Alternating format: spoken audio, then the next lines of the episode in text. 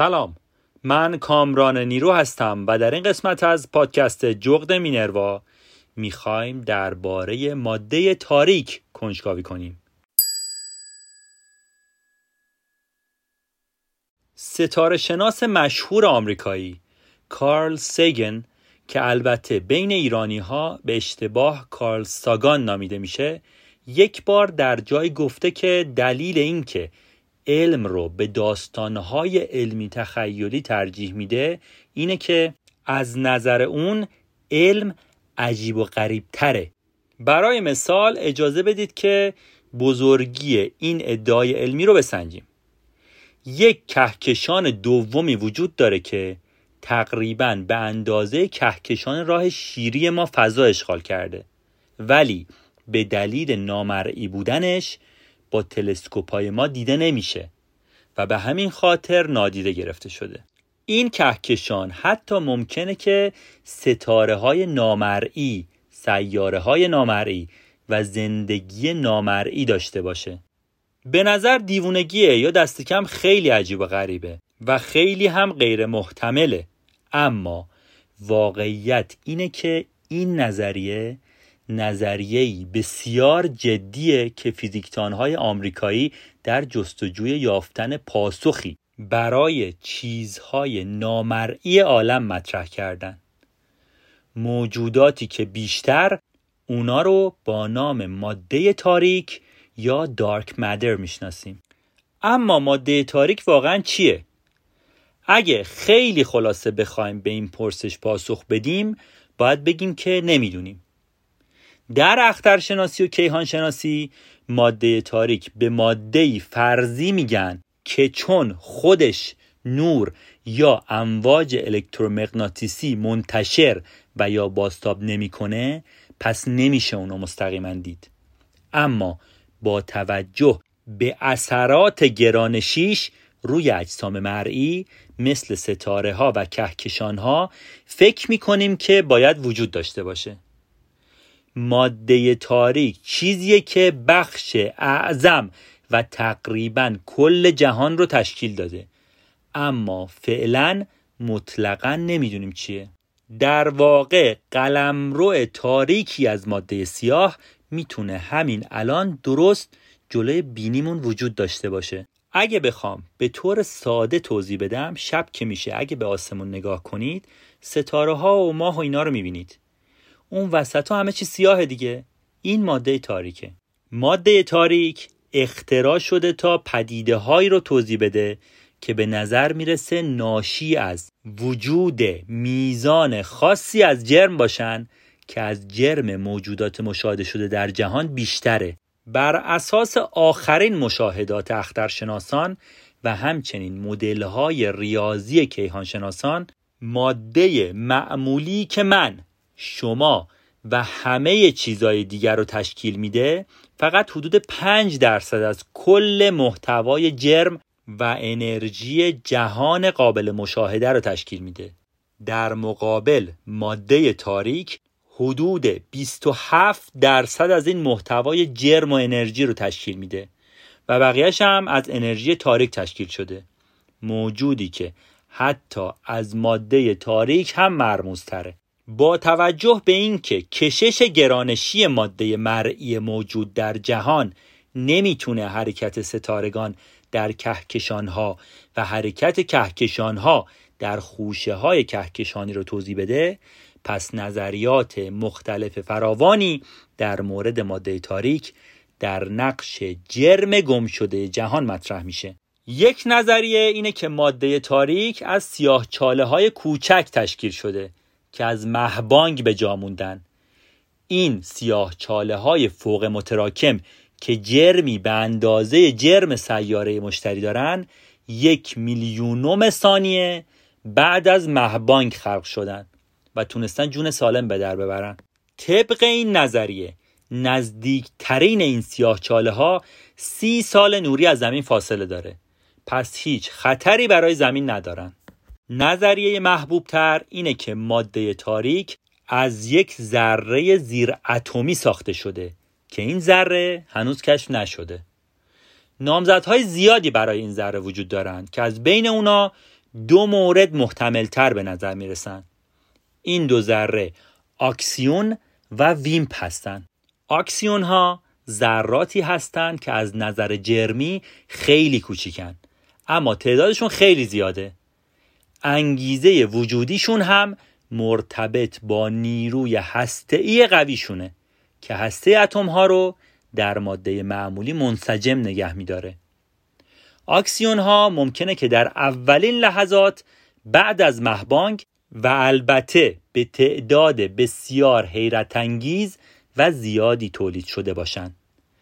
ذرات سنگین با برهم کنش ضعیف یا به اختصار ویمپ ذراتی هستند که توسط نظریه ابرتقارن و دیگر نظریاتی که ادعا می‌کنن فضا بیشتر از سه بود داره پیش بینی شدن. اعتقاد عمومی کیهانشناسان بر اینه که کهکشان راه شیری ما از یک ابر چرخان کروی عظیم از ماده تاریک آمیخته با اندکی ماده معمولی شکل گرفته. ماده معمولی این ابر کروی تحت اثر گرانش شروع به جمع شدن و کوچک شدن کرده و با توجه به اینکه جمع شدگی در قطبها سریعتر از اطراف خط استوا رخ میده چون که در استوا نیروی گریز از مرکز با جاذبه مقابله می‌کنه. پس در نهایت صفحه نازک مسطحی میشه که تکه تکه و به ستاره ها تبدیل میشه. مبحث یکم پیچیده است و بهتون حق میدم اگه یکم گیج شده باشید. ولی اگر چند بار این اپیزودو گوش بدید فکر می‌کنم که درکش براتون راحت تر بشه. با وجود همه این صحبت هایی که کردم مهمترین بخش داستان اینه که ماده تاریک نمی‌تونه نوری رو از خودش ساطع کنه. و بنابراین قادر نیست که انرژیش رو از دست بده. و به شکل صفحه‌ای مسطح جمع بشه. در نتیجه ماده تاریک به شکل ابری کروی باقی مونده. این توضیحات کهکشان ما رو به شکل قرص مارپیچی مسطح از ستارگان تصویر می‌کنه که در ابری کروی از ماده تاریک قرار گرفتن. این ابر کروی به راحتی می‌تونه سرعت ستاره های چرخان به دور کهکشان ما رو توضیح بده. با توجه به دشواریایی که دانشمندان برای کشف ماده تاریک با اونا روبرو هستن برخی عقیده دارن که شاید دانشمندان راه رو اشتباه رفتن و اصلا ماده تاریکی وجود نداره. بر اساس این روی کرد نظریه گرانش اشتباهه. این فیزیکدانان عقیده دارن که نیروی گرانشی به مراتب قوی تر از چیزی که نیوتون در فضاهای بیرونی کهکشانهای مار پیچی پیش بینی کرده و همین نیروی که از پرتاب ستاره های این مناطق به فضای بین ستاره جلوگیری می‌کنه. بنابراین شاید باید هنوز منتظر بمونیم و ببینیم در نهایت فیزیکدانان به کجا می‌رسن. اینکه ماده تاریک کشف میشه یا اینکه مشکلات نظریه های جایگزین برطرف میشه یا نه قبل از اینکه اپیزود رو تموم کنیم یک مقدار هم در مورد گرانش صحبت کنیم بد نیست گرانش مفهومیه که همه ما از زمان تولد با اون روبرو هستیم واقعا گرانش چیه؟ چرا بعد از رها کردن یک جسم حرکتش رو به پایینه و هیچ وقت به سمت بالا حرکت نمی‌کنه؟ فیزیکدانان گرانش رو به عنوان یکی از چهار نیروی اصلی موجود در طبیعت می‌شناسند. سه نیروی دیگه الکترومغناطیس، هسته‌ای قوی و هسته‌ای ضعیفه. یک نیرو عبارت است از عکس عملی که منجر به تغییر جهت یک جسم میشه. در حقیقت این برهم کنش باعث میشه که مسیر حرکت جسم فرض شده تعیین بشه. این جسم می‌تونه سیب، توپ فوتبال، یک سیاره و حتی کل کهکشان باشه. از میان نیروهایی که گفتم گرانش ضعیف ترینشونه اما از طرفی معروف ترینشون هم هست. برای قرن هاست که می‌دونیم پاهامون به زمین چسبیده و یا زمین همواره به دور خورشید میچرخه.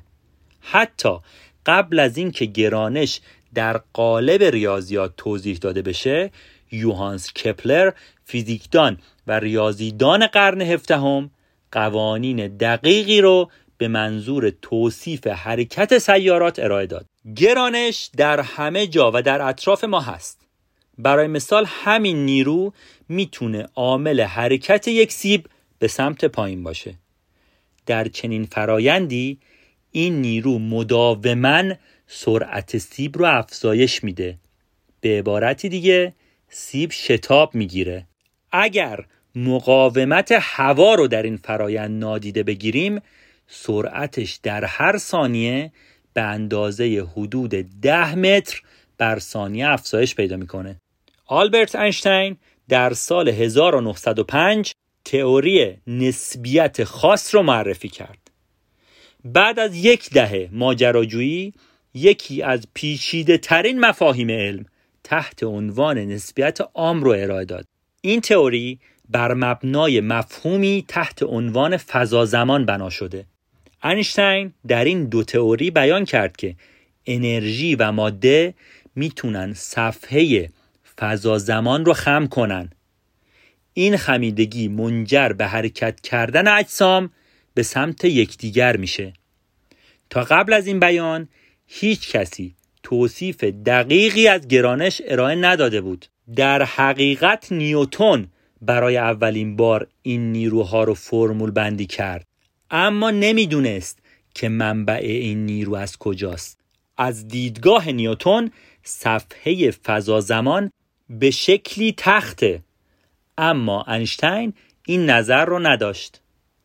از نظر شخصی که کنکوریه دیدگاه نیوتونی نسبت به دیدگاه نسبیتی بهتره چون که با استفاده از دیدگاه نیوتونی در زمان بسیار کمتری میشه نیروهای گرانشی رو محاسبه کرد.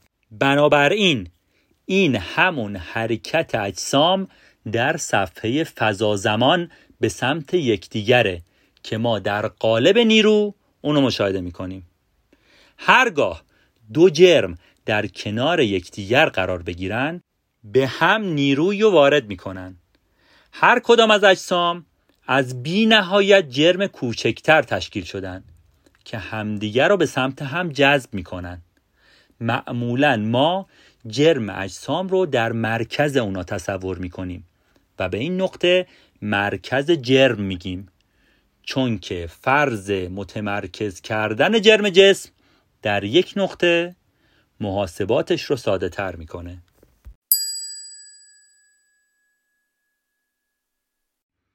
در انتهای این قسمت می‌خوام از همراهیتون تشکر کنم و بگم که اگر این قسمت رو دوست داشتید لطفا اون رو به دوستانتون هم معرفی کنید و برامون کامنت بذارید بیشک این حمایت شما باعث دلگرمی و بهبود کیفیت کار ما میشه پادکست جغد مینروا رو می‌تونید در کست باکس، گوگل پادکست و اکثر اپ های پادگیر و اینستاگرام دنبال کنید. همه لینک ها رو هم می‌تونید در قسمت توضیحات ببینید. ممنون از همراهیتون.